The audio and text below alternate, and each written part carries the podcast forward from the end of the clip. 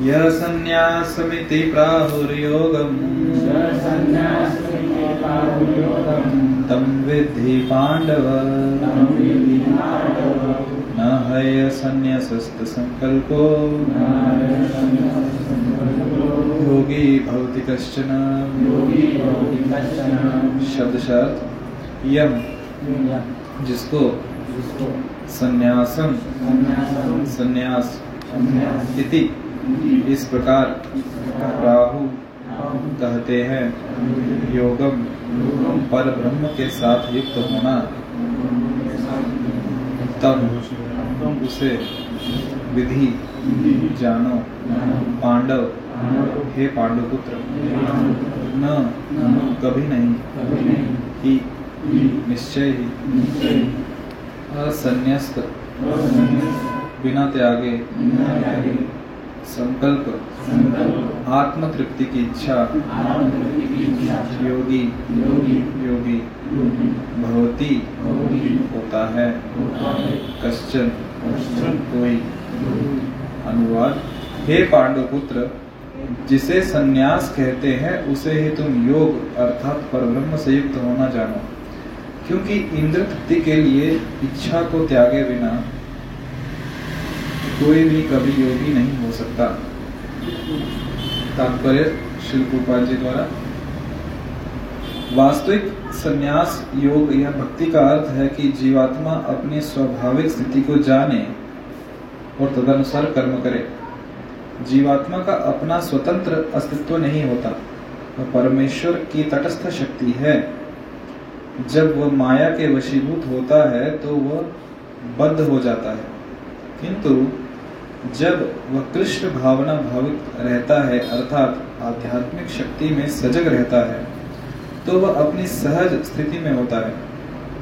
इस प्रकार जब मनुष्य पूर्ण ज्ञान में होता है तो वह समस्त इंद्र तृप्ति को त्याग देता है। अर्थात समस्त इंद्र तृप्ति के कार्यकलापों का परित्याग कर देता है।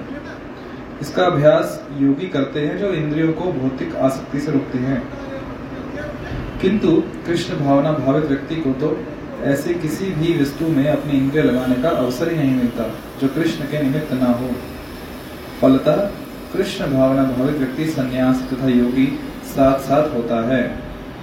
ज्ञान तथा इंद्रिय निग्रह, योग के ये दोनों प्रयोजन कृष्ण भावना द्वारा स्वतः पूरे हो जाते हैं। यदि मनुष्य स्वार्थ का त्याग नहीं कर पाता तो ज्ञान के तथा यदि मनुष्य स्वार्थ का त्याग नहीं कर पाता तो ज्ञान तथा योग व्यर्थ रहते हैं। जीवात्मा का मुख्य ध्येय तो समस्त प्रकार की आत्म तृप्ति को त्याग कर परमेश्वर की तुष्टि करने के लिए तैयार रहना है। कृष्ण भावना भावित व्यक्ति में किसी प्रकार की आत्म तृप्ति की इच्छा नहीं रहती। वह सदैव परमेश्वर की प्रसन्नता में लगा रहता है। अतः, जिसे परमेश्वर के विषय में कुछ भी पता नहीं होता, वही स्वार्थ पूर्ति में लगा रहता है, क्योंकि कोई कभी निष्क्रिय नहीं रह सकता। कृष्ण भावनामृत का अभ्यास करने से सारे कार्य सुचारू रूप से संपन्न हो जाते हैं।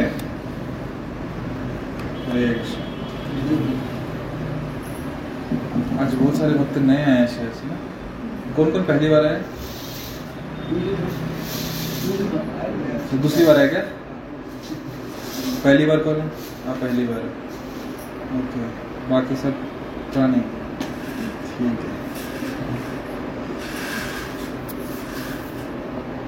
तो छठा अध्याय ध्यान हमने शुरू किया था, उससे पहले पांचवा अध्याय संपन्न किया था, कौन सा अध्याय था पांचवा?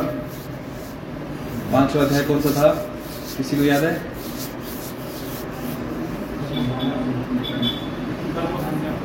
आपके पास कौन सी गीता है? नहीं नहीं, बराबर है गीता कौन सी है? मराठी है क्या? ओके। कृष्ण भावना भावित कर्म। तो ये हमने पांचवा अध्याय पढ़ा। अभी छठा अध्याय कौन सा है? ध्यान योग। पिछले श्लोक में क्या चर्चा की थी हमने? किसी को याद है? किसी को याद नहीं है? क्या चर्चा की थी? एक आदत रखनी चाहिए। वो आदत क्या है पता है? नहीं नहीं विशेषकर जो लोग पढ़ना लिखना जानते हैं। क्या आदत? स्कूल, कॉलेज में क्या करते हैं? नोट्स निकालते हैं ना? क्लास में। भी क्लास चल रही है कि नहीं? तो कुछ होना चाहिए साथ में नोट्स निकालने के लिए। अलग घर जाके होमवर्क या रिवीजन जो करना कर सकते मोबाइल में कहो नोटबुक पेन कहो तो साथ में होना चाहिए। देखो, संभव हो तो। क्या चर्चा हुई थी लास्ट टाइम पिछली बार? असली सन्यासी कौन है, असली योगी कौन है, कुछ याद आ रहा है? आ रहा है याद? जो कर्म फल में आना सकता है और? कर्तव्य कर्तव्य का पालन। वो सन्यासी और योगी कहा जाता है। केवल सब कर्म कृष्ण को प्रसन्न करते सब कर्म कृष्ण को प्रसन्न करने में। केवल क्रियाओं का त्याग करके कोई सन्यासी नहीं बनता। कार्य त्याग दे तो सन्यासी हो गए। ओके, कर्म फल के प्रति आना सकते सन्यासी योगी बनते हैं। ठीक है। आज के श्लोक में भगवान कह रहे हैं, हे पांडुपुत्र, जिसे सन्यास कहते हैं, उसे ही तुम योग अर्थात पर ब्रह्म से युक्त होना जानो, क्योंकि इंद्र तृप्ति के लिए इच्छा को त्यागे बिना कोई भी योगी नहीं हो सकता।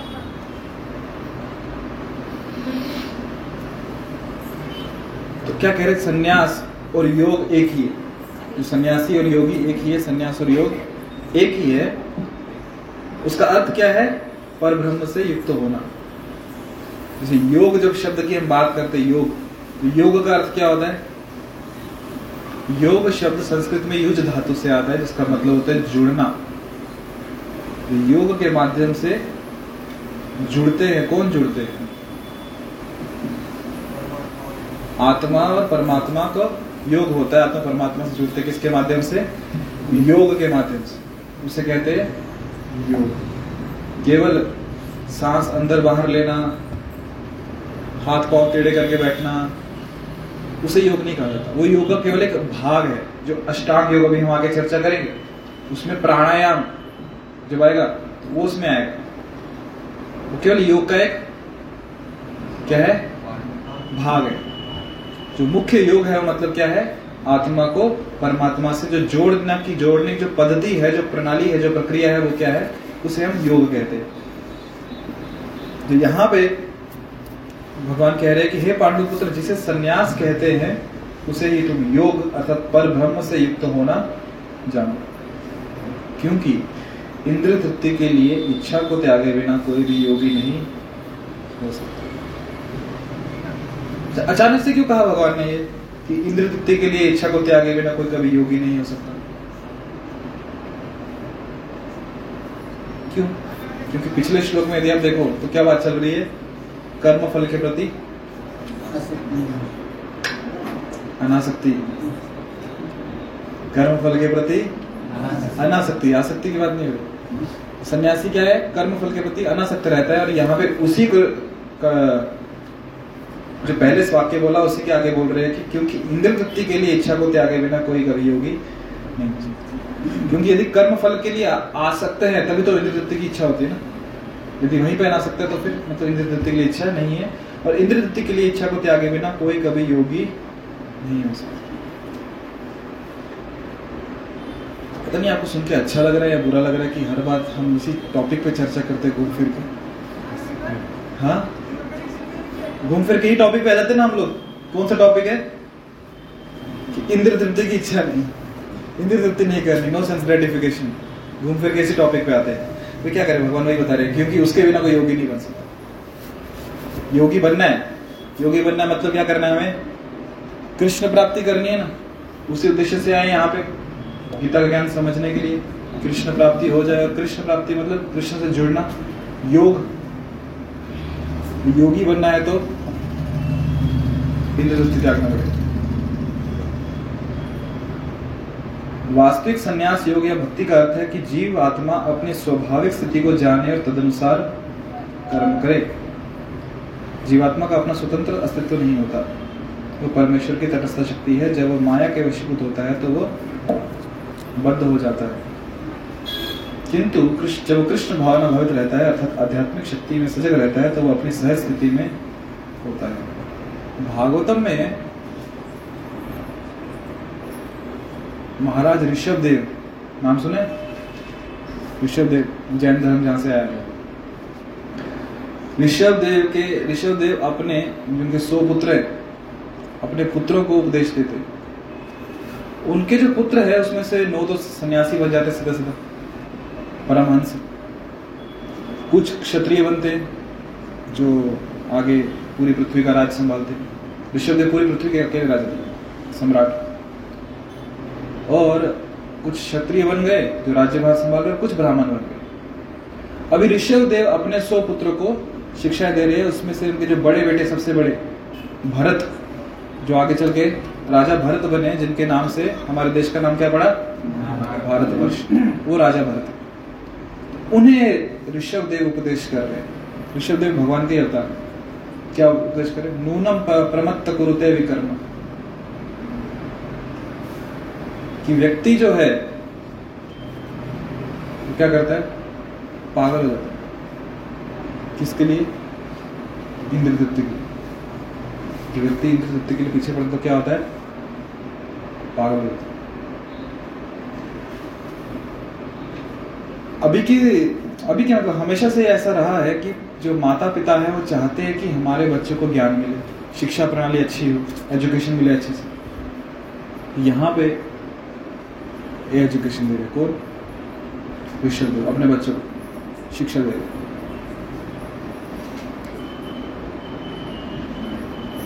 आज की और शिक्षा एजुकेशन की कहते हैं इम्पोर्टेंस क्या है?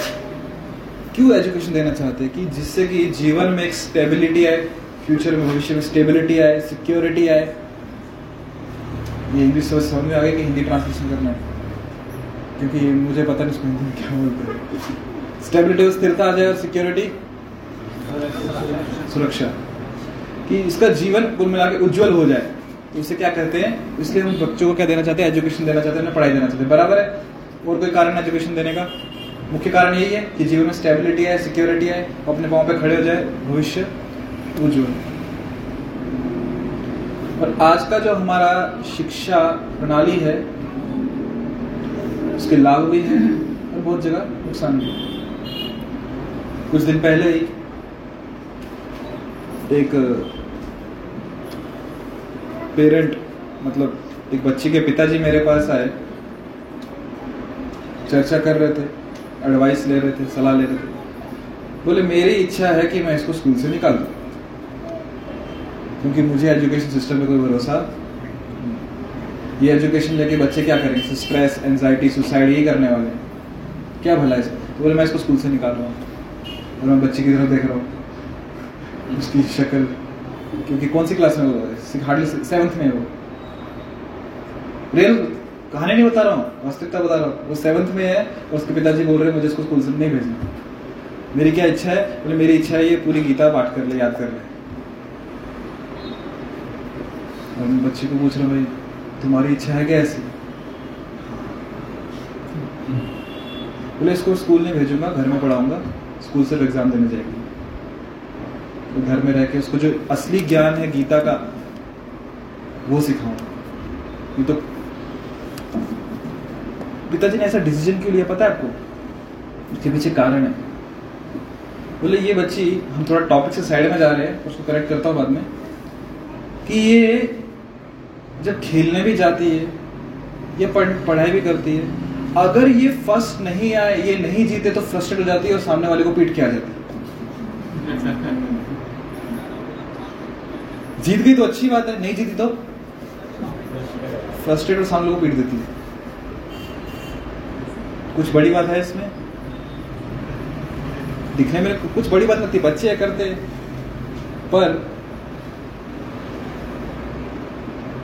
ये होता है ना कि सफल यदि नहीं हुए फ्रस्ट्रेशन यदि आप देखोगे कभी कभी ऐसा होता है कि यदि किसी को मार्क्स नहीं मिले उतने 99 की जगह 98.9 परसेंटेज मिल गई, व्यक्ति सुसाइड कर लेता है।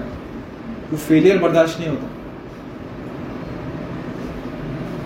क्योंकि इतना प्रेशर होता है समाज का। हालाँकि कोई कुछ कहने वाला नहीं बट फिर भी व्यक्ति वो फेलियर बर्दाश्त नहीं कर पाता। बोले, ये फेलियर नहीं बर्दाश्त कर पाती। इसलिए मैं नहीं चाहता स्कूल जाए। चाहता हूँ ये ज्ञान ले। ये ज्ञान लिया ना उसने तो कम से कम लाइफ के कुछ प्रिंसिपल तो सीखेंगे। जीवन जीना कैसे है? तो उनका डिसीज़न था। क्यों? मैं पिता हूँ मैं चाहता हूँ कि मेरा जो बच्चा है उसका भविष्य उज्जवल हो। तो कौन सी शिक्षा देनी है मुझे देखना बोले, ये सिर्फ़ स्कूल की सिर्फ़ इन्फॉर्मेशन है एजुकेशन नहीं है। मैं उसको एजुकेशन मानते हैं सिर्फ़ इन्फॉर्मेशन है। बोलो, ठीक है इन्फॉर्मेशन पर कम से कम भेजो उसको। स्कूल में भेजना घर से एग्ज़ाम दो, पर छोड़ो मत। ये दो, पर वो भी ज़रूरी है। मैं इस अगर उनका विश्वास कि गीता ही जो है वास्तविक ज्ञान जो जीवन में हमें संभाले रखे तो वैसे ही ऋषभदेव महाराज अपने बच्चे को शिक्षा दे कि आप चाहे सन्यासी बन रहे हो, परमहंस बन रहे हो, क्षत्रिय हो, आपको पूरा शासन करना है, पृथ्वी का राज संभालना है या ब्राह्मण हो, कुछ भी करो, पर एक चीज़ ध्यान रखो कि इंद्रिय तृप्ति के पीछे पागल मत हो।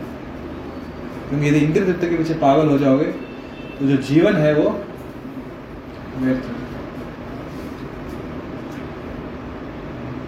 और लोग, यदि हम जीवन देखें लोगों का तो कैसा होता है? पूरा जीवन का जो आधार है, भौतिक जीवन का आधार वो क्या है?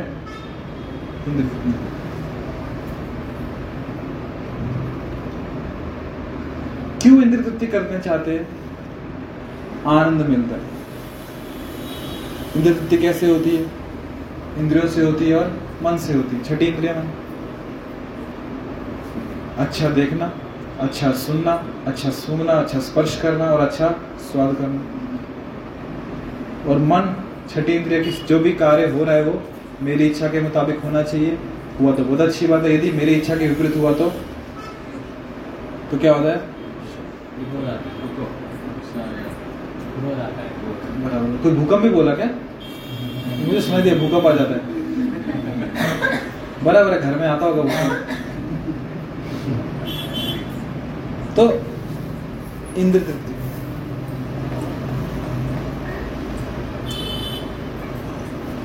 तो बिना इंद्र तृप्ति की इच्छा को त्यागे बिना कोई व्यक्ति योगी नहीं बन सकता। श्री रूपा जी कहा करते थे sense gratification and devotion service goes in together Indra तृप्ति और भगवान की सेवा साथ साथ नहीं चल सकती। या तो हम अपनी इंद्रियों की सेवा करेंगे या कृष्ण की इंद्रियों की सेवा और हमारा जीवन मुख्यतः इतना भी हम प्रयास करें, क्योंकि हम भौतिक जगत में हैं कहीं ना कहीं, क्योंकि संस्कार इतने पड़े हुए हैं तो हमें आनंद कहाँ मिलता है? क्यों? इतने बोर हो चुके, इतने बोर हो चुके हैं, क्योंकि भौतिक जगत ही ऐसे है कि बोर हो जाते हैं हम लोग, है ना? बैठे बैठे बोर हो गए। कोई है यहाँ मुझे बोर नहीं होता कभी? बोर हो जाते हैं। और फिर क्या करते हैं? रील्स देखते हैं। ये स्वभाव है इस जगत का, क्योंकि आनंद नहीं है। तो फिर हम अलग अलग तरीके ढूंढते हैं कि हम खुद को आनंदित कर सके, क्योंकि जीवात्मा का स्वभाव है कि वो हमेशा आनंदित रहना चाहता है। सच्चिद आनंद है। बोर हो गए तो कहीं घूम के आएगा। हफ़्ते में सात दिन होते हैं, पाँच दिन जॉब किया, बोर हो गए, दो दिन वीकेंड पे कहीं पहाड़ी हिल स्टेशन घूम के आते हैं।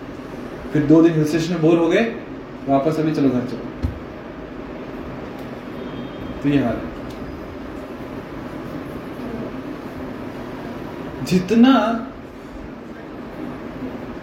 जो हम इंद्र तृप्ति की बात कर रहे हैं, जितना हम आसक्त रहते हैं, किसके प्रति? इंद्र तृप्ति के प्रति। उतना ही ज़्यादा क्या होती है? तकलीफ़। उतना ज़्यादा तकलीफ़ जितना आसक्त रहते हैं, उतनी ज़्यादा क्या होती है? तकलीफ़ होती। और ये जो भौतिक शरीर हमें मिला है, ये क्या है? एक अवसर है। किस लिए? भगवान के धाम जाने के लिए सेवा करना एक उदाहरण। आज मैं सोच रहा था तो एक उदाहरण मेरे क्योंकि जहाँ पे हमारा मंदिर है तो वहाँ पे छोटी छोटी पहाड़ी दिखाई देती मैं सोच रहा था कि जो हमारा मन है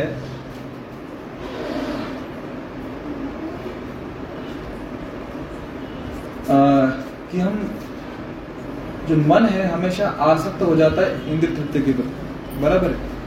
क्यों इंद्र तृप्ति के प्रति आसक्त होता है? इसका मूल कारण क्या है? हम इंद्र तृप्ति करना चाहते इसका मूल कारण क्या है? आप लोग जानते हो।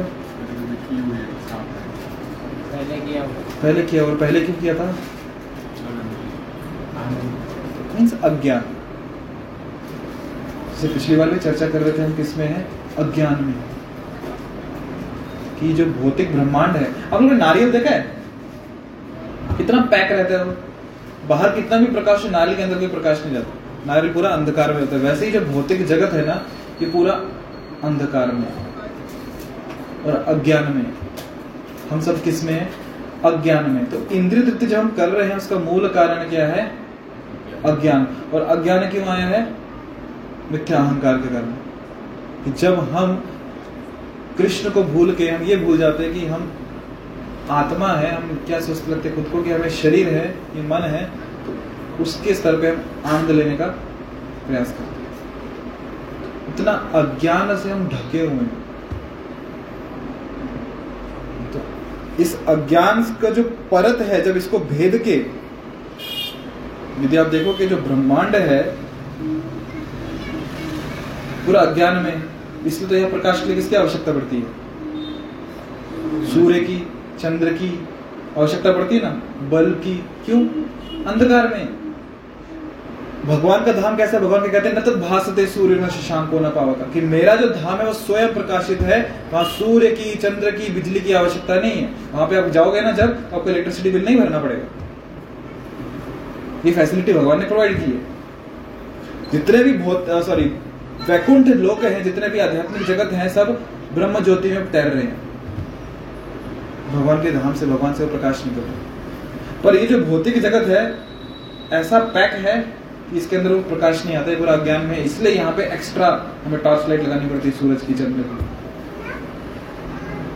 तो अभी ये जो अज्ञान की परत है, इसको जैसे यदि हम इस कमरे के दरवाजे और खिड़कियाँ सब पर्दे लगा दे तो दिन में भी यहाँ प्रकाश नहीं आएगा। अगर यहाँ प्रकाश चाहिए तो फिर यहाँ का एलईडी लगाना।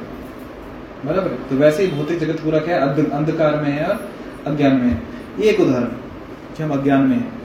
दूसरा उदाहरण जो भगवत गीता में भी भगवान बताते हैं कि जिस प्रकार एक मिरर, क्या बोलते उसको? आईना, शीशा, दर्पण, उसमें हम शक्ल देखते हैं, बराबर? और हमें शक्ल दिखती भी है। आप इसे कितने लोग हॉस्टल में रहते हो? कोई नहीं रहता।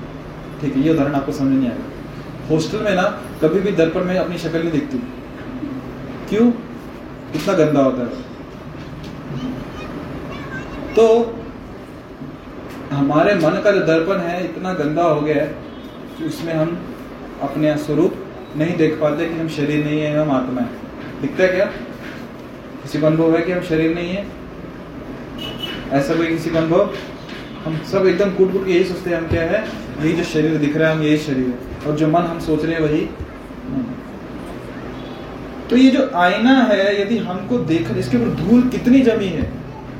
कितने वर्षों से, कितने जन्मों से संस्कार मन पे पड़ रहे हैं? तो संस्कारों की एकदम कितनी धूल की परत जम चुकी है, कितनी नृत्य हमने की कितना कृष्ण को भूले हुए हैं? कब से? हमें भी याद तो कैसे वो हम देख पाएँगे। तो ऐसा लगता है जैसे आईना और हम में कितना फासला कि आईना में दर- धूल कितनी पड़ी, जैसे कि बहुत बड़ा कोई तो पर्वत है। हज़ारों किलोमीटर ऊँचा। आप में से वृंदावन कितने लोग गए यहाँ से कितनी दूर है पता है? कितना? हाँ? लगभग हज़ार ग्यारह सौ किलोमीटर, हज़ार किलोमीटर है। हज़ार किलोमीटर है। मान लीजिए एक वृंदावन में एक आईना है हम यहाँ पे है हमको हमारी शक्ल देखनी है दिखेगी? और बीच में एक बहुत बड़ा पर्वत है यहाँ से वहाँ तक हज़ार किलोमीटर लंबा। यदि आपको आईने में शक्ल देखनी तो क्या करना पड़ेगा? ये बीच का पर्वत हटाना पड़ेगा ना धूल का बना हुआ है? तो क्या करना पड़ेगा? आपको हाथ में दे दिया वो क्या बोलते हैं क्या बोलते फावड़ा। फावड़ा बस। बस निकाल दे चलो थोड़ी थोड़ी मिट्टी कितना समय लगेगा? कितना? सोचो ये हज़ार किलोमीटर का जो बीच में धूल आ गई है जो पहाड़ आ गया है ये किसने बनाया हमारे देवी को क्या और भी काम नहीं है क्या? बनाया। ये हमारी करतूत है। माया देवी को भी अपना डिपार्टमेंट है काम करती है। पर पता नहीं क्यों हर बार कुछ नहीं मिला तो घूम फिर के माया देवी को कोस देते हैं आपकी गलती से। हमें भक्ति से कौन रोक रहा है? माया देवी हम माला कौन नहीं करने दे रहा? माया देवी सब उनका ही बदनाम कर देना उनको। हमें एग्ज़ाम में पास होने से कौन रोक रहा है? एग्जामिनर पढ़ाई किसको करनी है। ठीक है, आएँगे माया देवी के ऊपर चर्चा करते। बोला ना आपने माया देवी को डिटेल में बताता हूँ। क्या चर्चा कर रहे थे हम?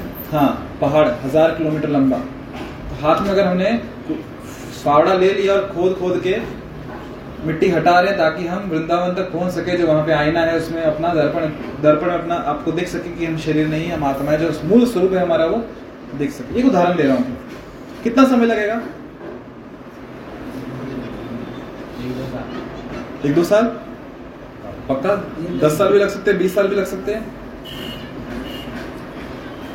ये निर्भर किस पे करता है कि हम कितनी प्रमाणिकता से वो मिट्टी हटा रहे हैं वहाँ से? यदि मान लो हम मिट्टी हटा रहे हैं और थक के बैठ गए और फिर बीच में मिट्टी और उठा के वहाँ डाल रहे हैं तो कैसे होगा? इतने सालों से हमने क्या किया केवल मिट्टी डाली है ना बीच में? मन पे? संस्कार? डाले ही है तो उसी से पहाड़ बना है। ये हम, हमारी डाली हुई मिट्टी है। अभी हमको क्या करना है? मिट्टी हटानी है। पर वहीं पे हम क्या करते हैं? दिन में 24 घंटे होते हैं। उसमें से आधा एक घंटा मिट्टी हटा देते हैं। बाकी साढ़े तीस घंटे तेईस घंटे और मिट्टी डालते रहते हैं। फासला हज़ार का भी डेढ़ हज़ार दो हज़ार और बढ़ा रहे हैं हम और फिर इल्ज़ाम किस पे आता है?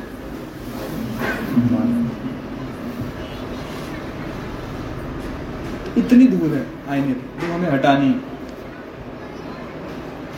तो जो हम धूल हटाने का काम कर रहे हैं, वो है भगवान की वो यह योग। कर्म योग कहो, ज्ञान योग कहो, सबसे जो सुपर फास्ट है भक्ति योग। जहाँ पे फावड़ा मारने की ज़रूरत, इसका बुलडोजर लेके और मिट्टी उठाओ। और जो इंद्र तृप्ति है, वो है उसमें और मिट्टी डालना।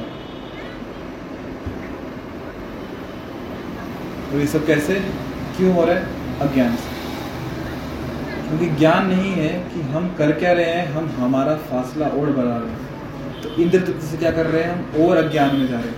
जितना हम इंद्र तृप्ति कर रहे हैं, उतना हम और अज्ञान में जा रहे हैं, क्योंकि इंद्र तृप्ति किस पे कर रहे हैं? कौन से स्तर पे कर रहे हैं? शरीर के स्तर पे कर रहे हैं। कि हमारी चेतना और स्थूल हो रही है कि हम ये विश्वास और बढ़ रहा है कि हम आत्मा नहीं, हम यही शरीर हैं। जितना हम इंद्र तृप्ति कर रहे हैं उतना क्या हो रहा है? हम अग्नि में उसको बुझाने की जगह और घी डाल रहे उदाहरण जब खुजली होती दाद जिसे कहते हैं। उसे क्या करते हैं हम लोग? क्या होता है? ठीक हो जाता है उससे? हाँ, फिर और बढ़ता है। अच्छा बहुत लगता है। और साथ साथ तकलीफ़ भी बहुत होती है। और बढ़ जाता है। जैसे जैसे यदि आप पहाड़ी इलाकों में जाओगे, जहाँ बर्फ़ गिरती ठंडा इलाका, सर्दियों में विशेषकर वहाँ पे यदि आपने सुबह के समय गरम गरम बिस्तर से निकलने के बाद, आप रात में रजाई कंबल में सोए अच्छे से, निकलने के बाद तुरंत नंगे पाँव फर्श पे पाँव रख दिया फिर जो पाँव की हालत होती है, किसी को अनुभव है? पाँव की उंगलियाँ लाल हो जाती हैं और उसमें खुजली भी होती है और दर्द भी होता है, दोनों एक साथ होती है। आपको समझ नहीं आता, करो तो करो क्या? खुजला भी नहीं सकते, क्योंकि दर्द भी हो रहा है।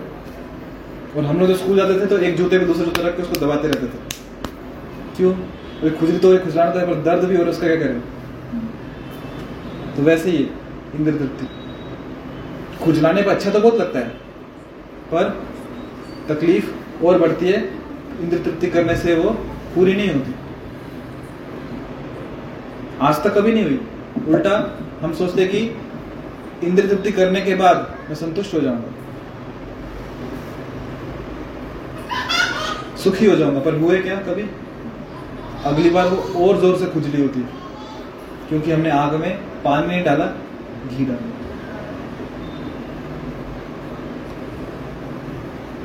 श्री जी कहते हैं कि इंद्र तृप्ति करने के बाद व्यक्ति को आनंद क्यों आता है, सुख क्यों आता है, पता है? आता तो होगा कुछ तो। आता है तो इसलिए तो करते हैं ना भाई। हाँ है ना? सही है। ना? गुलाब जामुन खा के सुख आता है कि नहीं आता?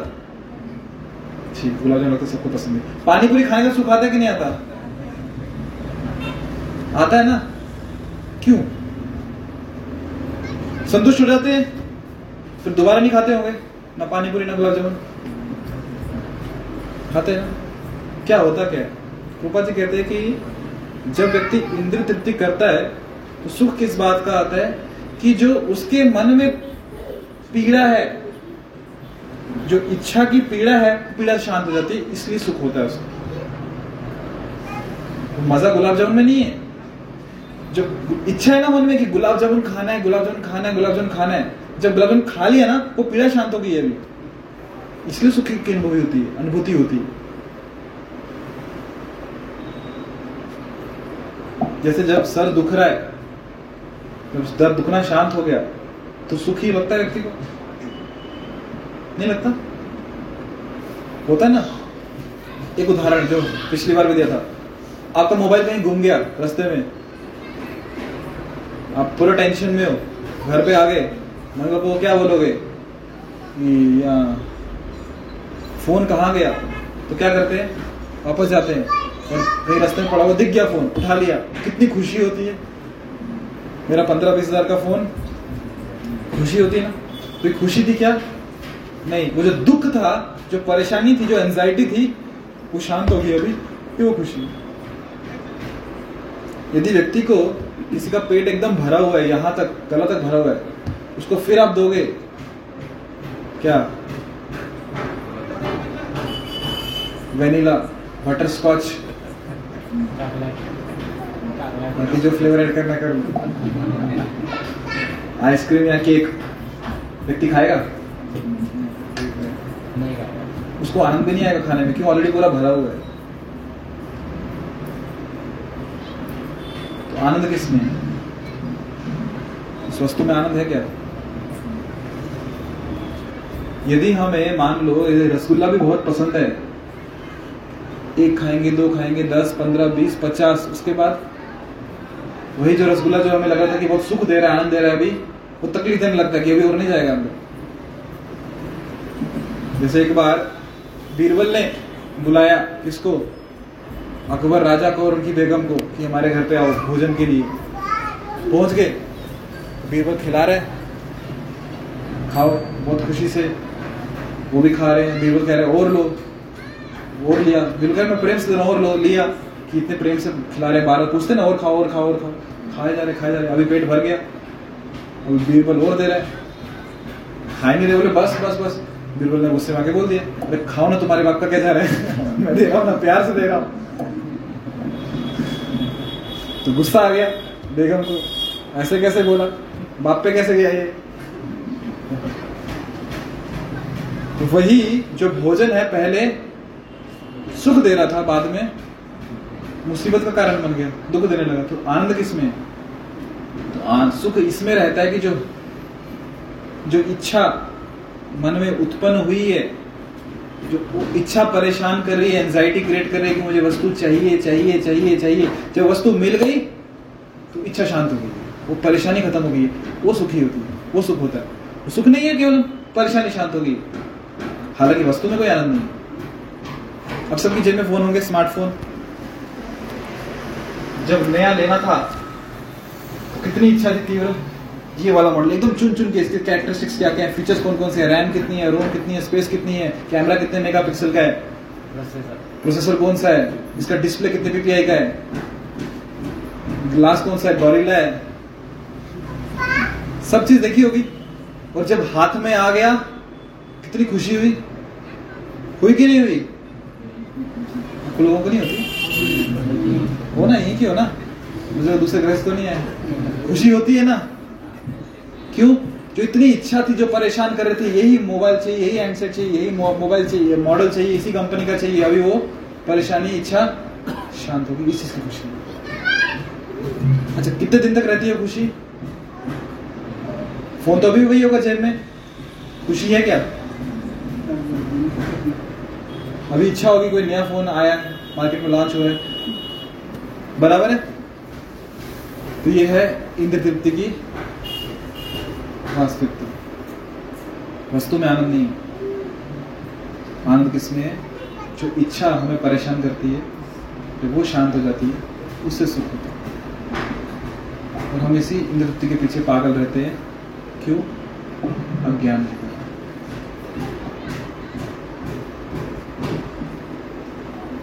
और ये जो अज्ञान है, इस अज्ञान से हम लोग कहाँ पर अटके हुए हैं? भव सागर। ये भव सागर है। इसे भव सागर कहा गया? है भौतिक जगत। में और हम यहाँ पे गिरे हुए एक समुद्र जो होता है,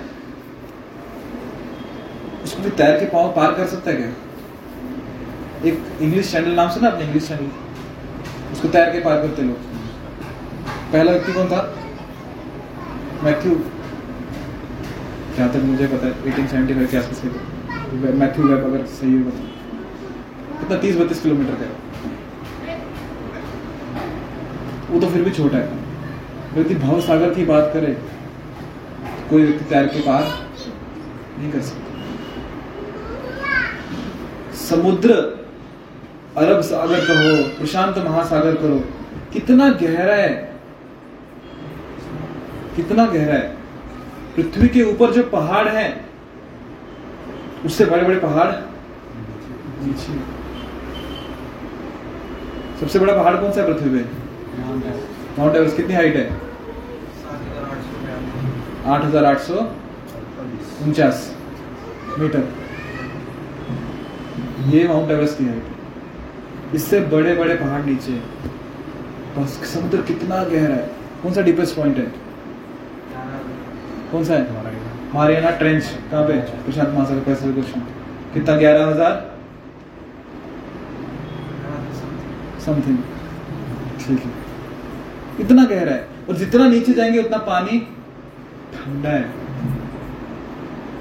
और ऐसे समुद्र में तिमिंगला मछली, शार्क, ईल, खतरनाक मछली है। जो कि खाने को आ रही है। और ऐसे सागर में हम लोग गिरे हुए हैं। और समुद्र में, समुद्र शांत नहीं रहता। बड़ी बड़ी सुनामी आती सुनामी, हमने देखा जब किनारे पे भी आती तो कितनी तबाही मचाती और किनारे पे जब वो आती तो तब तक आते आते उसकी गति धीमी हो गई होती और जब सुनामी समुद्र के बीच में आती है, उसकी स्पीड कितनी होती है, जानते हो? 500 मील प्रति घंटा। किलोमीटर में कहे तो 800 किलोमीटर प्रति घंटा उसकी स्पीड होती है। यानी कि एक जो जेट उड़ता है, उतना। यदि आपको सेकंड्स में बताऊँ तो सत्तर फुट प्रति सेकंड ये स्पीड है एक सेकंड में सत्तर फुट। बराबर है? नहीं। सात सौ फुट। सात सौ फुट एक सेकंड में। मतलब एक मतलब एक सत्तर मंजिला इमारत है ना? एक सेकेंड में सीधा ऊपर। इतनी स्पीड होती सुनामी ये भाव सागर क्यों मैं ऐसे उदाहरण दे रहा हूँ सागर कितना खतरनाक होता है वो बता रहा हूँ कि हम अपने प्रयास से समुद्र को पार केवल गोल गोल घूमते रहे। लहर कभी ऊपर उठाएगी कभी नीचे समुद्र पटक देगी, हम अपने प्रयास से समुद्र नहीं पार कर सकते। तो ये जो यदि समुद्र पार करना है तो उसके लिए क्या लगेगा? एक नाव लगेगी। और नाव क्या है? ये शरीर नाव है। जिसके उपयोग से हम इस भव सागर को पार कर सकते हैं। पर कौन सी दिशा में जाएँगे? नाव चलाना तो आना चाहिए। उसके लिए कप्तान की आवश्यकता होती है, कैप्टन। जहाज़ में कैप्टन होता है ना तो वो कैप्टन कौन है? वो हमारे आध्यात्मिक गुरु, जो मार्गदर्शन करते हैं। और उनके मार्गदर्शन में इस शरीर का जो नाव है इसका उपयोग करते हुए हम इस भौतिक जो महासागर है, जो भव सागर है, उससे पार होके जो आध्यात्मिक जगत का किनारा है, वहाँ पे पहुँच जाए। परंतु यदि हम इंद्र तृप्ति में ही लगे रहेंगे तो कभी भी किनारे तक नहीं पहुँच पाएँगे। क्योंकि उससे हमारा जो अज्ञान है, वो और बढ़ते रहे, और बढ़ते रहे।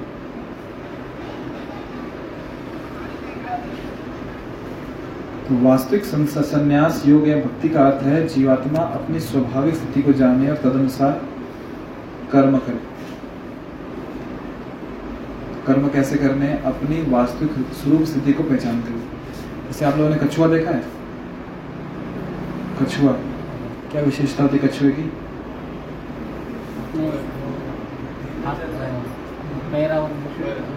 जब खतरा देखता है ना, अपनी इंद्रियों को अंदर कर लेता है। उसको जो शेल होता है, क्या बोलते हैं उसको? शेल समझ गया उसका कवच? सुरक्षा कवच। कितना मज़बूत होता है कोई उसको कुछ नहीं कर पाता। कोई जंगली जानवर आकर उसको खाने का भी प्रयास करे तो कुछ नहीं कर पाता। तो वैसे ही जो जीवात्मा है, यानी कि जो हम लोग हैं, जहाँ पे देखते हैं कि खतरा है तो हमें क्या करना चाहिए अपने इंद्रियों को? अंदर कर लेना चाहिए। हमारे लिए खतरा कहाँ पे? कहाँ खतरा है हमारे लिए? बॉर्डर पर? कहाँ पे? जहाँ पे भी इंद्रिय तृप्ति की कार्य चल रहे हैं, वो हमारे लिए खतरा है। क्योंकि ऐसे स्थान पे हम क्या कर रहे हैं? अपनी आत्मा को मार रहे हैं। आत्मदाह। सुसाइड बोलते हैं ना? आत्महत्या कर रहे हैं। जैसे कि पार्टीज़ हो गई, किसी की शादी हो गई, शादी मतलब जो यहाँ पे डीजे वगैरह लगे हैं, या फिर ऐसे लोगों की चर्चा जहाँ पे चल रही है, भौतिक चर्चा, वहाँ पे इंद्रियों को अंदर कर लेना चाहिए कि ऐसी चर्चा में हम लोग भाग नहीं लेंगे हम ऐसा कुछ नहीं सुनेंगे जिसका केंद्र कृष्ण नहीं है। हम ऐसा कुछ नहीं कहेंगे जिसका केंद्र कृष्ण नहीं है। ऐसा कुछ नहीं सोचेंगे, देखेंगे इसका केंद्र कृष्ण नहीं है। जहाँ पे भी कृष्ण के अतिरिक्त और भी कुछ कार्य हो रहा है, वहाँ पे इंद्रियाँ। और जहाँ पे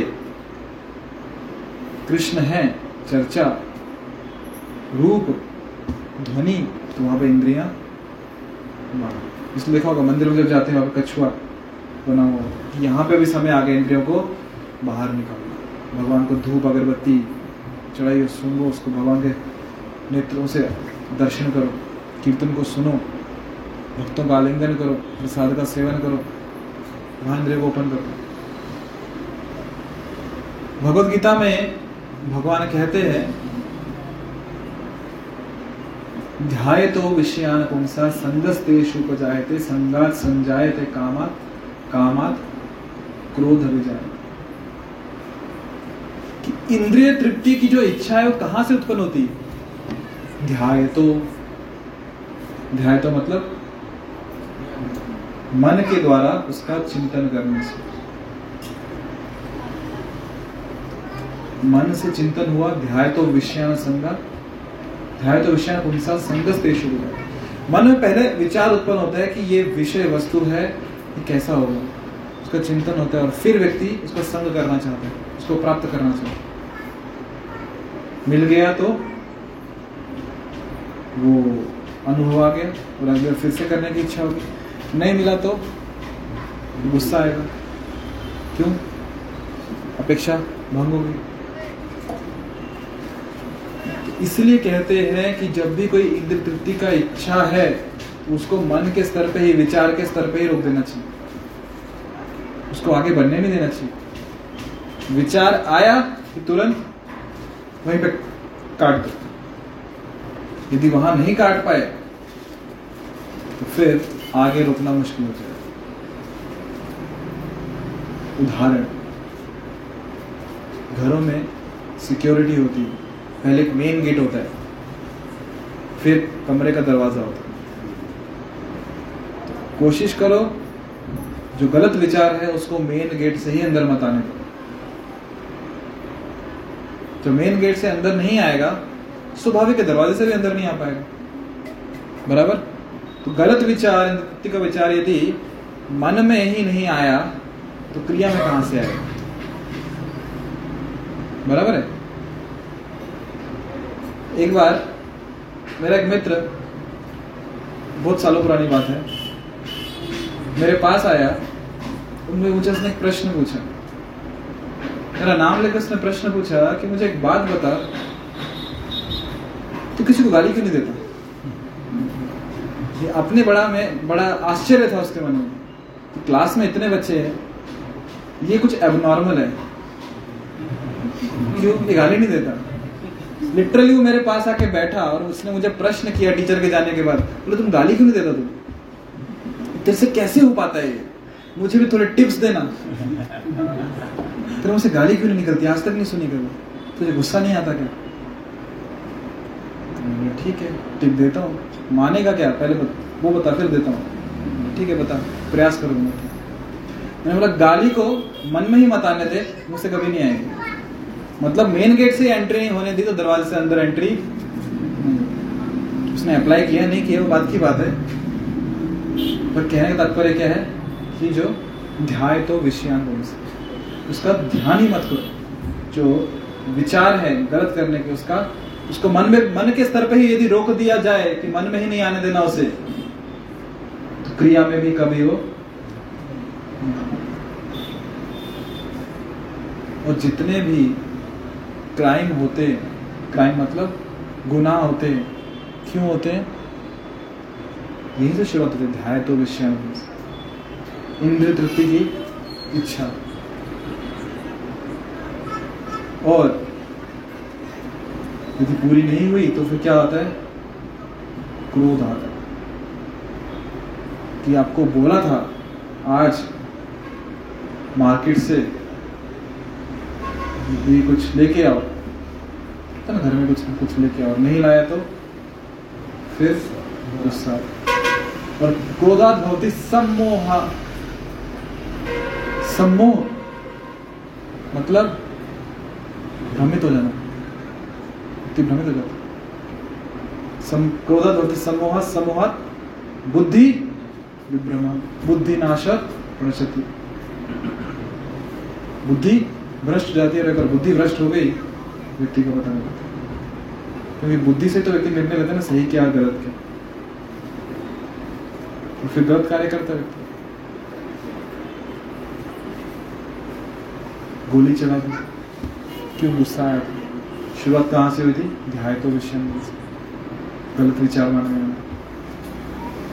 तो अभी बात यह है करे तो करे क्या? मन को नियंत्रण में कैसे लाएँगे कैसे लाएँगे मन को? कुछ उपाय है आपके पास? ये विचार कहाँ पे आ रहे हैं? मन में आ रहे हैं। तो मन का क्या करें? मन तो पागल है। क्या करेंगे सही विचारों में इसको सही विचारों में? करेंगे इंगेज करेंगे और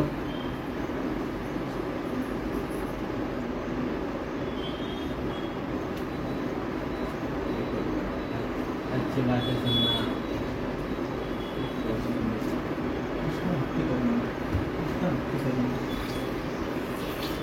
मन को आप खाली नहीं छोड़ सकते। छोटे बच्चे देख रहे हैं आप उनको खाली नहीं छोड़ सकते।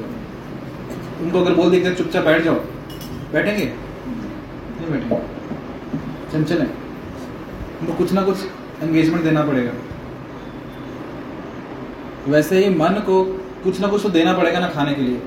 बुरे विचार नहीं देंगे तो अच्छे विचार देने पड़ेंगे। तो बेस्ट तरीका क्या है उन्हें? कृष्ण के विचारों में जोड़ो कृष्ण कथा दे दो, कृष्ण कीर्तन दे दो, कृष्ण की सेवा दे दो। तो फिर वो इंद्र के विचारों से हट जाएँगे। क्योंकि आनंद चाहिए। कुछ ना कुछ उन्हें कार्य करने को चाहिए, जिनका स्वभाव है, वो शांत नहीं बैठ सकता। कुछ ना कुछ क्रिया करने को चाहिए। अभी यहाँ समस्या शुरू होती है। जीव को कुछ करने को चाहिए, खाली वो बैठ नहीं सकता, यदि उसे इंद्रवृत्ति करने को नहीं देंगे तो उसे कुछ और करना है। और क्या करेंगे? उसे हम दे देंगे कि आप कृष्ण की भक्ति में सेवा करो। बहुत सरल है। जो कार्य करना कृष्ण की प्रसन्नता के लिए करना है, होगी कृष्ण भक्ति बहुत सरल है ना? भक्ति बहुत सरल है ना? जो कार्य करना किसके लिए करना है? कृष्ण की प्रसन्नता के लिए। पर करते करते नानी याद आ जाती है। रूपा जी कहते थे भक्ति so simple so simple so simple that you may even miss it एक और चीज़ कहते हैं रूपा जी भक्ति is very simple but application is very difficult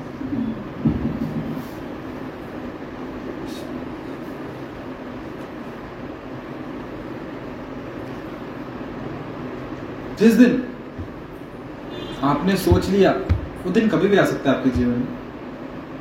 कब लाना आपके हाथ में? कि मुझे मन को अभी बुरे विचार नहीं देने इंद्रिय तृप्ति नहीं करनी, उसको कृष्ण की तृप्ति इंद्रिय की तृप्ति में लगाना है। आप प्रयास चालू कर दो। है ना? सावधान। जिस दिन आप ऐसा सोचोगे ना उस दिन एक व्यक्ति चौकन्ना हो जाएगा। और जानते हो कौन है? माया देवी ये अपनी पार्टी का बंदा उधर क्या करने जा रहा है?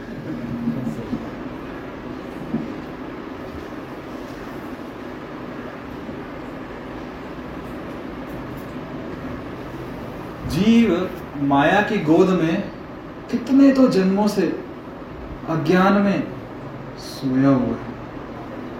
है। महादेव है उसको सोच हुआ। और अचानक से उसको कुछ कोई आके भगवत गीता पकड़ा देता है। कोई बोलता चलो, सत्संग प्रोग्राम में नाम जप कर लो, कीर्तन कर लो। तो उठने का प्रयास करता है। और देख, चुप। फिर थोड़ी आँख खोलती है, आँख मलता है कि मुझे उठना है, उठने का प्रयास करता है। मैंने चो चो सुना देती है उसको। जिस दिन हम कृष्ण भक्ति को सीरियस लेना शुरू कर रहे हैं कि हमें कृष्ण भक्त बनना है, भगवान कृष्ण की सेवा करनी है तो याद रखना, उस दिन हम टोटैलिटी में पूरी तरह एक युद्ध का ऐलान कर रहे हैं माया के खिलाफ। क्या कर रहे हैं? एक युद्ध का ऐलान कर रहे हैं माया। पूरा शंखनाद हमने कर दिया। कि हम कृष्ण भक्त बनना चाहते हैं।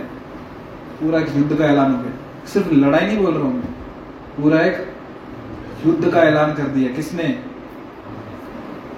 सबने। सावधान। माया क्या क्या करते युद्ध का ऐलान कर दिया।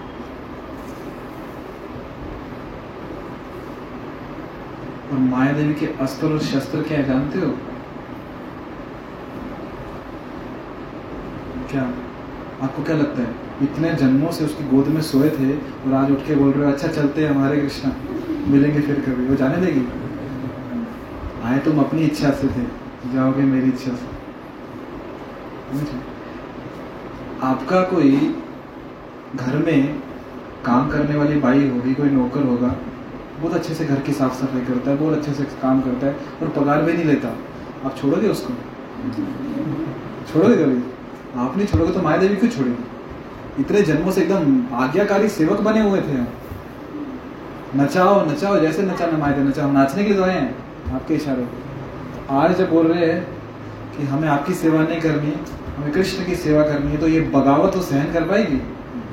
तो हम युद्ध का ऐलान कर रहे हैं। और उसके अस्त्र, शस्त्र क्या है? पहला अस्त्र।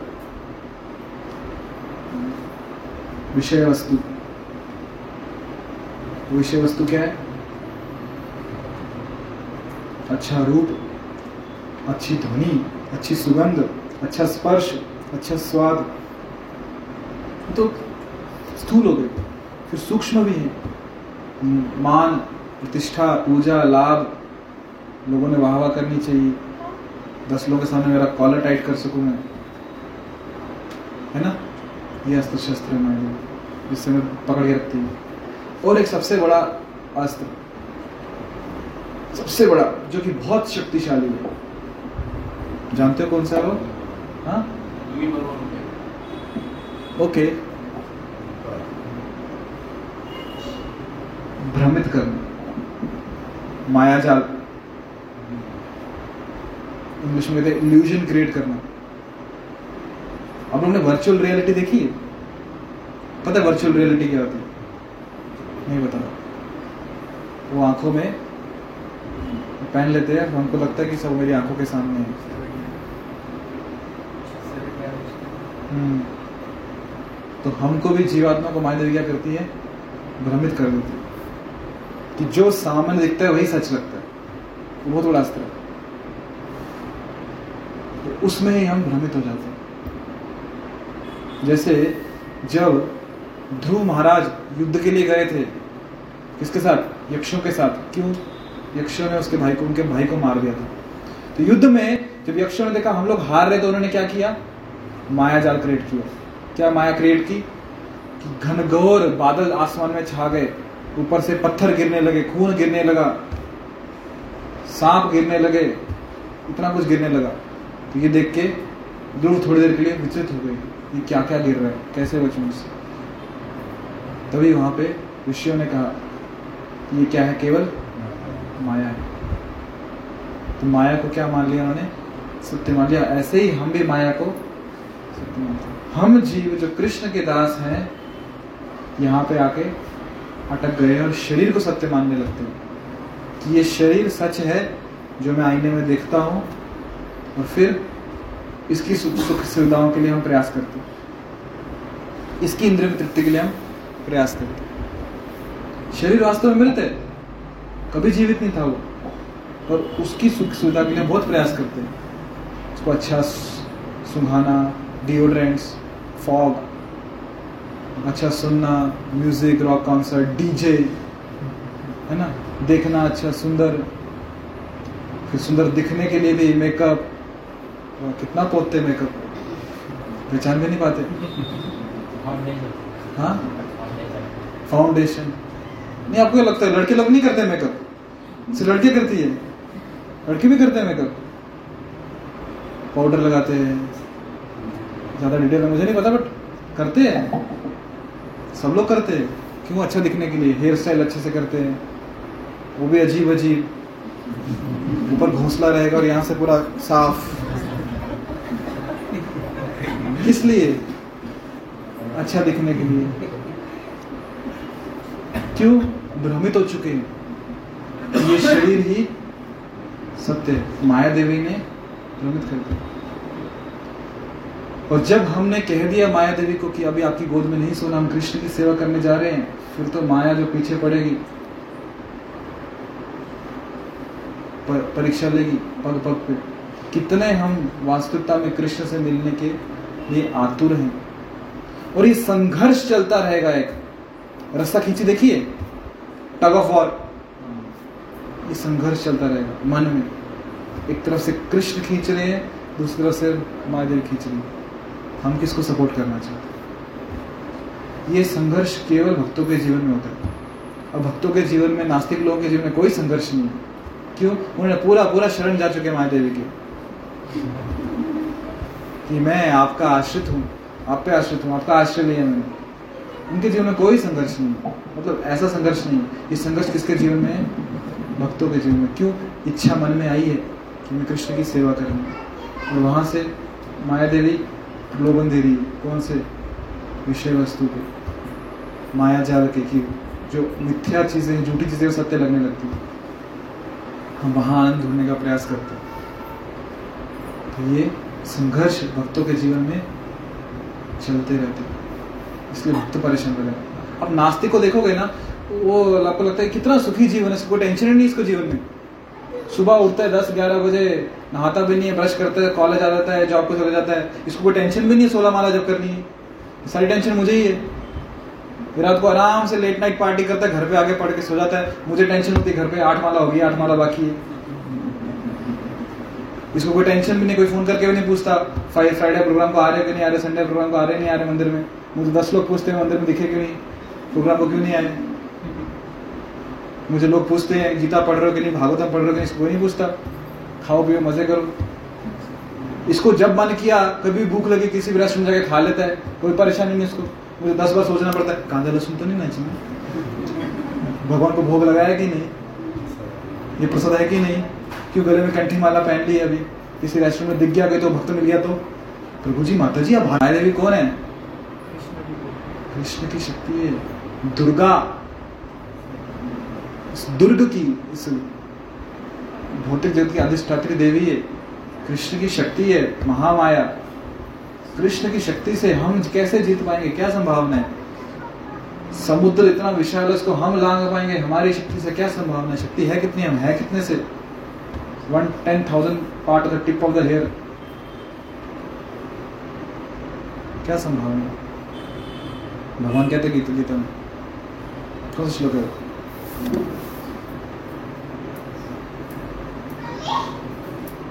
देवी है गुणमयी नो माया दुरुत्या। आगे। मामेव प्रपद्यन्ते मायाम हिताम तरंती ते। जो मेरी माया शक्ति है, देवी है गुणमयी तो मेरी माया है दुरुत्या उसको पार पाना संभव नहीं। पर आप पार पा सकते हो कब? जब मेरी शरण में आ जाओ। माँ में पद्यंते माया में ताम भाव अच्छा कितने लोगों ने समुद्र देखा है यहाँ पे? रियलिटी में, टीवी में नहीं, असली में देखा है। कितना बड़ा होता है, कितना विशाल होता है?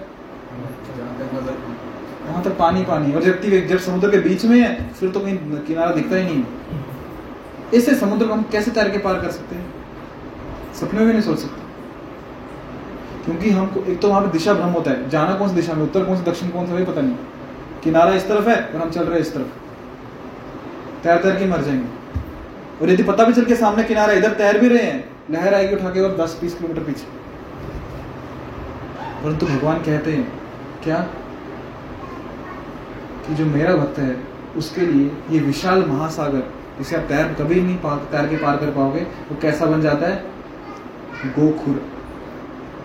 गाय का बच्चा होता है, उसका जो खुर होता है, छोटा सा पाँव, नीचे बछड़ा है, उसका छोटा सा पाँव देखना। और बरसात के दिन में जब कीचड़ में पाँव डालेगा वो तो छोटा सा कीचड़ में पानी इकट्ठा हो जाता है। तो ये पूरा समुद्र इतना छोटा सा बन जाता है। फिर उसको पार करने के लिए तैरना पड़ता है, कूदना पड़ता है। चलते चलते व्यक्ति को सोचता भी नहीं, बात करते करते ऐसे पार हो जाता है। तो भव सागर इतना छोटा बन जाएगा। कब? कृष्ण की शरण में कृष्ण की शरण की विशेषता बाकी हमारे प्रयास से तो हम माया देवी को कभी नहीं हरा पाए पर एक बात तो पक्की है क्या युद्ध तो छिड़ गया ऑल द बेस्ट अच्छे से अच्छे से लड़ना पीठ दिखा के मत भागना बस तैयार आप सब? किस लिए? युद्ध के लिए। उतर चुके हैं युद्ध को सिर्फ़ लड़ना है अभी। लड़ रहे हैं हम लोग। संघर्ष चालू है। हर रोज चालू है। देखो, संघर्ष से हम लोग बच नहीं सकते। संघर्ष हम लोग करने वाले हैं। संघर्ष जीवन में रहने ही वाला है। बस प्रश्न ये हो सकता है। ये कभी प्रश्न नहीं आएगा जीवन में कि संघर्ष जीवन में है या नहीं है। संघर्ष रहेगा। प्रश्न ये आएगा कि संघर्ष हम किसके लिए कर रहे हैं? हम संघर्ष भौतिक जीवन में प्रगति के लिए कर रहे हैं कि संघर्ष हम आध्यात्मिक जीवन में प्रगति के लिए कर रहे हैं? पर संघर्ष तो रहने ही वाला है। जो नास्तिक की हम बात कर रहे हैं कि उसके जीवन में संघर्ष नहीं है कि उसको क्या कृष्ण भक्ति करनी है माया की सेवा करनी है, पर संघर्ष उसके जीवन में चल रहा है। और ज़्यादा त्रस्त है एटलीस्ट हमारे पास आश्रय तो है कि कृष्ण का आश्रय लेंगे वो किसका आश्रय लेंगे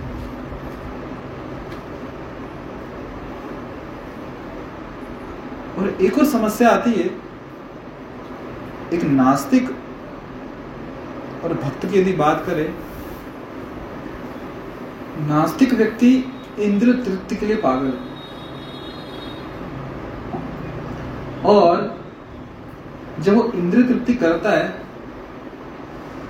ठीक है, पहले भक्त का उदाहरण देते हैं। भक्त ने शास्त्र पढ़े गीता पढ़ी है, प्रवचन सुने तो हमें पता है कि इंद्र तृप्ति करना पाप है। इंद्र तृप्ति करना हमारी भक्ति में जीवन के लिए नुकसानदायक है। क्यों नुकसानदायक है? क्योंकि जितना समय हम इंद्र तृप्ति में व्यर्थ कर रहे हैं, उतना समय हम कृष्ण की सेवा नहीं कर पा रहे। उतना समय हम कृष्ण का स्मरण नहीं कर पा रहे। हमारा समय व्यर्थ जा रहा है। और समय को आप कितना भी पैसे देके वापस नहीं ले सकते, उसका केवल आप वैल्यूएबल यूटिलाइजेशन कर सकते हर दिन, रोज 24 घंटे हमारे खाते में आते हैं और हर दिन। खत्म हो जाते हैं। उसको सेविंग्स नहीं करके रख सकते समय को कि आज के मैंने छह घंटे उपयोग किए, बारह घंटे कितने? अठारह घंटे बच गए, उसको मैं संभाल के रखता हूँ, कल यूज़ करूँगा। जितना समय है उसको उपयोग कर लिया उस समय तो कर लिया, नहीं तो खत्म। इंद्र तृप्ति करने में नुकसान ये है कि जब हम समय इंद्र तृप्ति में गवा रहे हैं तो समय चला गया। उतना समय कृष्ण की सेवा नहीं हुई, उतने समय कृष्ण का सेवा नहीं हुआ। तो जो हमने पहाड़ देखा था ना हज़ार किलोमीटर लंबा यहाँ से वृंदावन तक का दर्पण का यदि हम उस पहाड़ को, ध्यान देना, यदि उस पहाड़ को हम कम नहीं कर रहे सेवा के माध्यम से तो उस पहाड़ को बढ़ा रहे हैं। सेवा नहीं करेंगे तो इंद्रदत्ति अवश्य करेंगे। यदि एक गेंद ऊपर नहीं जा रहा तो नीचे अवश्य आ रहा है कोई बीच में लटका हुआ नहीं मिलेगा। ये विज्ञान है, पता है ना सबको?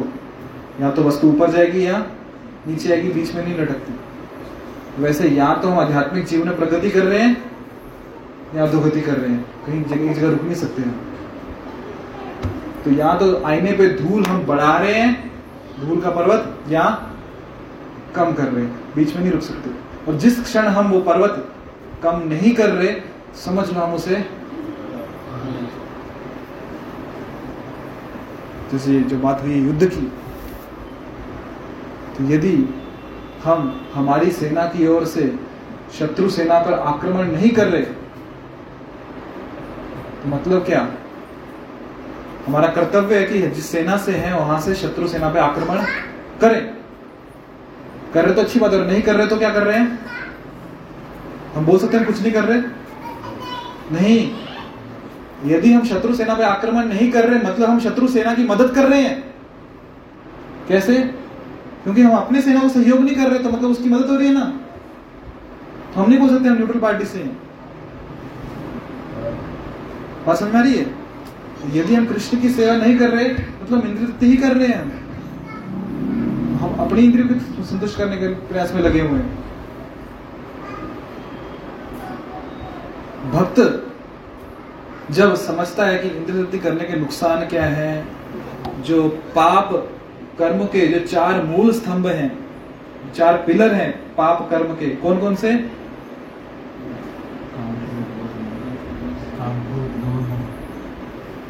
ओके तो षड रिपु हो गए। पाप के चार पिलर जिससे पाप टिका हुआ है, कौन से है वो? ठीक है। हाँ बराबर है, बोलो ना। और सब ड्रिंक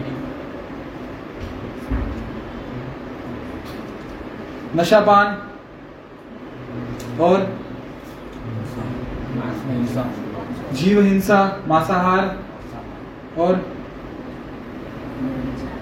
व्याभिचार जुआ ये सब क्या है? पाप के चार स्तंभ। इसलिए शिल प्रभुपाद जी ने कहा है भक्ति योग में कुछ चीज़ें करनी है कुछ चीज़ें नहीं करनी। कौन सी चीज़ें नहीं करनी? नशा पान नहीं करना। अवैध स्त्री पुरुष संग नहीं करना, जुआ नहीं खेलना और मांसाहार नहीं करना।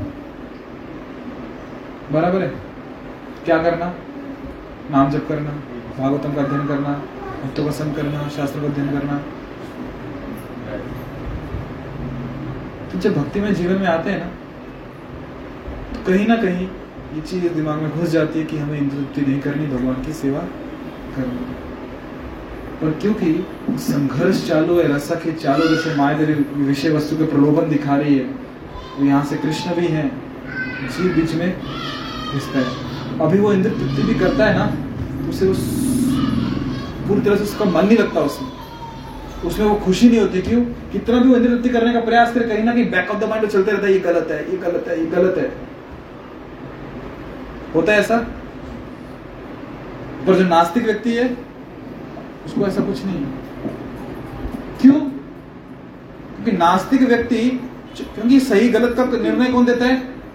बुद्धि। जो नास्तिक व्यक्ति है, जो आजकल का मॉडर्न साइंस है, वो क्या करते हैं?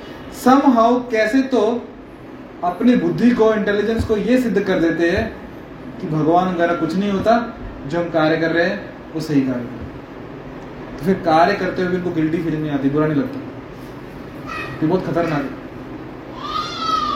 या फिर भक्ति में जीवन में आने के बाद कुछ लोग क्या करते हैं? शास्त्रों को ही इतना तोड़ मोड़ के पेश करते हैं कि शास्त्रों के आधार पर करते हैं कि जो हम कार्य कर रहे हो, गलत नहीं है वो। जैसे उदाहरण, कहा गया है कि बिना भोग लगाए नहीं खाना चाहिए, भगवान को भोग लिखा के प्रसाद खाना चाहिए। यदि हम बिना भोग दिखाए प्रसाद नहीं खाते, ऐसे खा लेते तो क्या लगता है? पाप लगता है। क्यों? क्योंकि वस्तु किसकी है? हमारी है क्या? हमने पैदा की नहीं। कृष्ण की वस्तु है। हम चोरी करके खा रहे तो पाप लगेगा। बराबर? तो ऐसे ही एक बार एक व्यक्ति से ना कि वो जब व्यक्ति फ्रूट बेचता है, फल तो क्या करता है? पहले काट के रखता है, तरबूज या थोड़ा सा कि साहब चख लो, अगर मीठा लगा दो ले लो। तो उसको बताया कि नहीं, अभी भगवान को भोग नहीं लगाया है, तुम ऐसे ही पैक कर दो। भोग लगाएँगे, फिर बाद में खाएँगे। नहीं, सब खाओ ना, थोड़ा फिलोसफी पढ़ा था उसने, गीता वगैरह। उसने बोला, भगवान कहाँ रहते हैं? हृदय में रहते हैं परमात्मा में तो जब खाओगे तो यहीं से होके भगवान को भोग लग के फिर जाएगा आपके पेट में। हृदय से अर्जुन तिष्ठति तो ऐसे व्यक्ति को क्या बोले अभी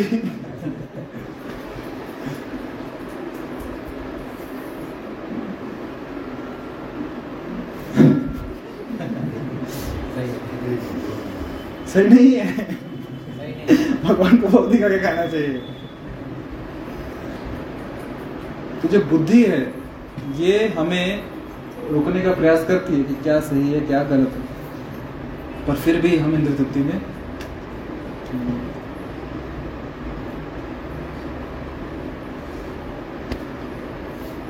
इंद्रिय तृप्ति है, जितना हम इंद्र तृप्ति में लगेंगे जितना भौतिकता में आसक्ति होगी, उतनी ही ज़्यादा हमें तकलीफ़ होगी जब वो विषय वस्तु हमसे छूट जाएगी। जिस व्यक्ति को जितनी आसक्ति है एसी में रहने की उदाहरण दे रहा हूँ उतना ही व्यक्ति बिना एसी के नहीं रह पाएगा। जितना आसक्ति है गाड़ियों में घूमने की, उस व्यक्ति को उतना कह दो थोड़ा, दो दो मिनट भी, सौ मीटर भी जाकर दुकान से पैदल कुछ लेके आ जाओ। पहले गाड़ी की चाबी दो। है ना? इसको आदत हो गई है। नरम, मुलायम गद्दे पे सोने की। कभी गलती से नहीं मिला गद्दा, फर्श पे सोने की बात होगी तो नींद नहीं आती। है ना? आदत है रोज। अच्छे पकवान खाने की। और किस दिन गलती से कुछ सूखा मिलने लगा तो पेट उठा के फेंक देगा। ये कह दिया खाने। को। बराबर है? और जितना हम ऐशो आराम के इंद्रदत्त के संसाधन इकट्ठे करते हैं, उतना ही हमारा शक्ति समय उसको सुरक्षित रखने में, उसको संभाल के रखने में खर्च होता है। बराबर? जैसे उदाहरण, इस व्यक्ति के पास घर छोटा सा है, एक ही कमरा है, उसको साफ़ सफ़ाई रखने कितना टाइम लगता है और जिसके महल है, घर में पाँच दस कमरे हैं, उसका ख्याल रखने का कितना समय लगेगा?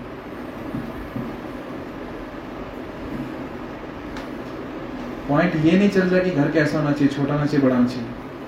पॉइंट ये चल रहा है कि जितना हमारा जीवन इंद्र तृप्ति में लगा होगा, जितना हमें सुख सुविधाएँ ज़्यादा चाहिए, उतना ही हम उसमें आसक्त रहेंगे और उतना ही ज़्यादा हमारा समय खर्च होगा उसको संभाल के रखने में कि हमसे छूट ना जाए कहीं। जितना समय वहाँ खर्च होगा, उतना समय हमें कम मिलेगा कृष्ण की सेवा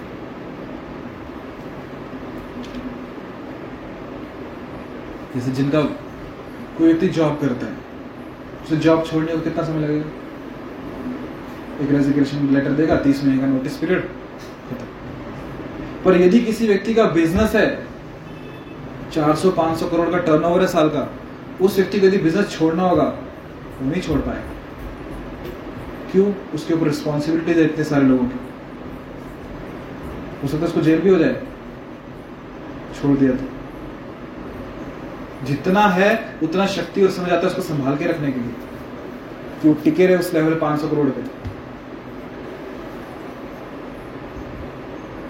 तो बात ये चल रही है कि जितना हमारी आसक्तियाँ होंगी, जितना हम इंद्र तृप्ति करना का हम प्रयत्न करेंगे, उतने ही ज़्यादा हम दुखी रहेंगे।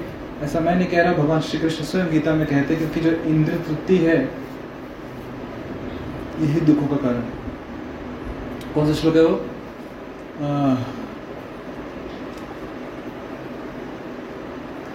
दुखों से उत्पन्न होते इंद्र तृप्ति संपर्क में आने के बाद। कौन सा वो?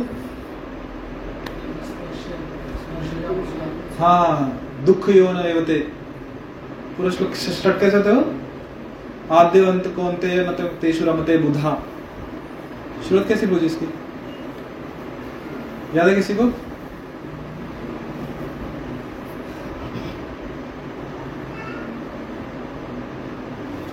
कहने का मतलब ये है कि भगवान कृष्ण अर्जुन कहते हैं कि अपना जो व्यक्ति को इंद्र तृप्ति मन नहीं लगाना चाहिए, क्योंकि जो इंद्र तृप्ति है, इसका एक आदि है, इसका एक अंत है।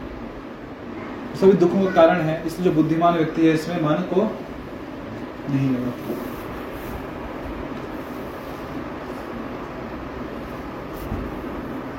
ठीक है? एक उदाहरण देता हूँ।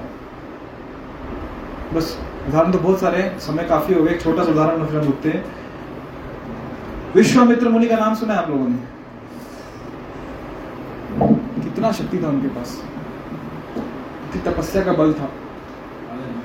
हाँ? अलग जीव सृष्टि अलग जीव सृष्टि तैयार की नया स्वर्ग तैयार किया उन्होंने इतना तपस्या का बल था कि इंद्र भी विचलित हो गया. कहीं मे, कहीं मेरी गद्दी ना चली जाए. और किसको भेज दिया? मेनका को भेज दिया. बराबर है? अभी उसके पास अपनी तपस्या का बल है. कितनी तपस्या? एक साल नहीं. दस साल नहीं, सौ साल नहीं, हज़ारों साल तपस्या की उस तपस्या का बल है। और उस तपस्या के बल को उसने ऐसे खर्च कर दिया। क्यों? आसक्ति पहली जो अवसर अवसर आई थी, उसमें आसक्ति हो गई। कुछ साल वहाँ बिता गए, बिता दिए, बाद में पछतावा पछताप पछतावा वो मैंने क्यों समय व्यर्थ गवा दिया? फिर तपस्या को गए, और जब दूसरी अवसर आई, उसको शाप दे दिया, गुस्से में आके। दोनों समय अपनी तपस्या खत्म।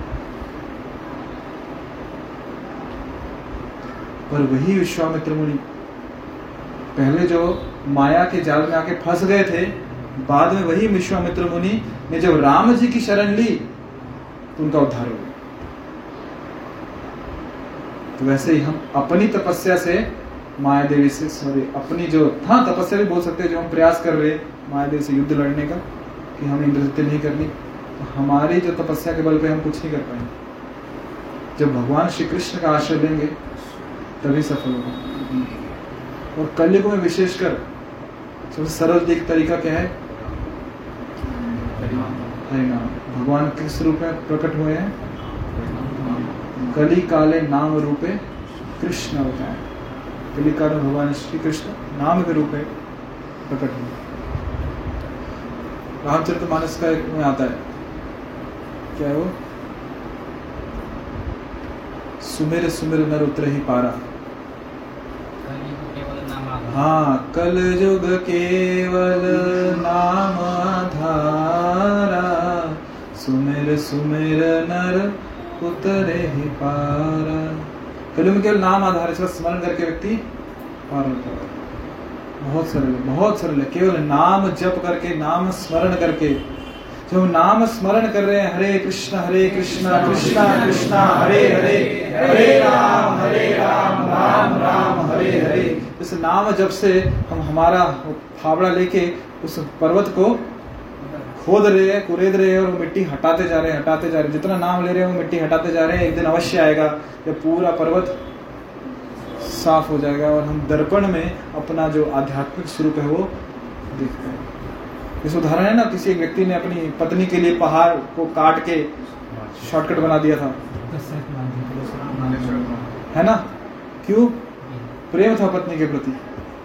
तो यदि हमारा भी कुछ प्रेम है कृष्ण के प्रति तो बीच में जो पहाड़ आ रहा है, उसको तो हम कर ही सकते हैं। पर एक चीज़ ध्यान दीजिए, धैर्य बहुत लगेगा। उसने पत्नी प्रेम में इस पहाड़ को काटा। कितना धैर्य लगा होगा। एक दिन में, एक रात में हो गया। कितना समय लगा? कितना समय लगा? बहुत मतलब कितना? तीन चार साल लगे ना। एक छोटा सा पहाड़ था। ये हमारा पहाड़ कितना बड़ा है? कम से कम दशकों तो लग सकते हैं। दस, बीस, तीस साल। यदि नियम पूर्वक आम जब करें, पाप कृत्य नहीं करें। चालीस साल भी लग गए ना, और चालीस साल में पूरा पहाड़ हट गया ना, अपना आध्यात्मिक स्वरूप दिख गया, कृष्ण की प्राप्ति हो गई, सौदा बहुत सस्ता है। सस्ते में निपट गए कि अगला जन्म नहीं आना पड़ा। नहीं तो इंद्र वृत्ति में यदि लगे रहेंगे तो वापस से नया जन्म, नया शरीर, नया मृत्यु, फिर से बुढ़ापा, आ ब्रह्म भूना लोका में अर्जुन, चलते रहेगा तो उपाय क्या है केवल? यदि योग करना है तो इंद्र तृप्ति को त्यागना होगा। कहाँ पे? इंद्र तृप्ति को कहाँ पे त्यागेंगे? मन के ही स्तर पे, उसको मन में भी नहीं आने देना। यदि इंद्र तृप्ति मन में आ गई तो ज़्यादा देर नहीं की वो क्रिया में आएगी। जैसे कहते हैं, कलयुग में, बाकी के युगों में, जब हम शरीर से कार्य करते थे, उसका पाप पुण्य मिलता था। सॉरी पाप शरीर से कोई बुरा कार्य किया तो पाप लगता था। मन में भी यदि किसी को बारे में बुरा सोच लिया तो उसका पाप लगता था। और पुण्य केवल शरीर से किया तब मिलता था, मन से नहीं मिलता था। कलयुग की विशेषता ये है, कलयुग में मन से भी कुछ दान में दे दिया तो पुण्य मिल जाता है उसका। और कहीं से जा रहे हो खेत में से, आपने देखा, खेत बहुत अच्छे अच्छे आम लगे मन में ही अर्पण कर दो कृष्ण को। खेत आपका नहीं हो तो भी। अब ज्वेलरी की दुकान से जा रहे हो, तनिष्क। इतना सुंदर हीरो का हार है। आपकी क्षमता नहीं खरीदने की। मन में कृष्ण अर्पण वस्तु, कृष्ण ये आपको मैं गिफ्ट करता हूँ, रख लो। आपको पुण्य मिल गया उसका। परंतु पाप, यदि आप शरीर से कर रहे हो तो पाप लगेगा। मन से यदि पाप किया नहीं लगेगा। अच्छी बात है ना? पर एक खतरनाक बात भी है कि यदि मन से पाप कर दिया, ज़्यादा समय नहीं लगेगा उसको शरीर से करने के लिए। तो कार्य में आ ही जाएगा। इसलिए ध्याय तो विषय उसका चिंतन भी नहीं करना। पाप को मन में भी नहीं आने मत दो। मन में नहीं आएगा तो कार्य में भी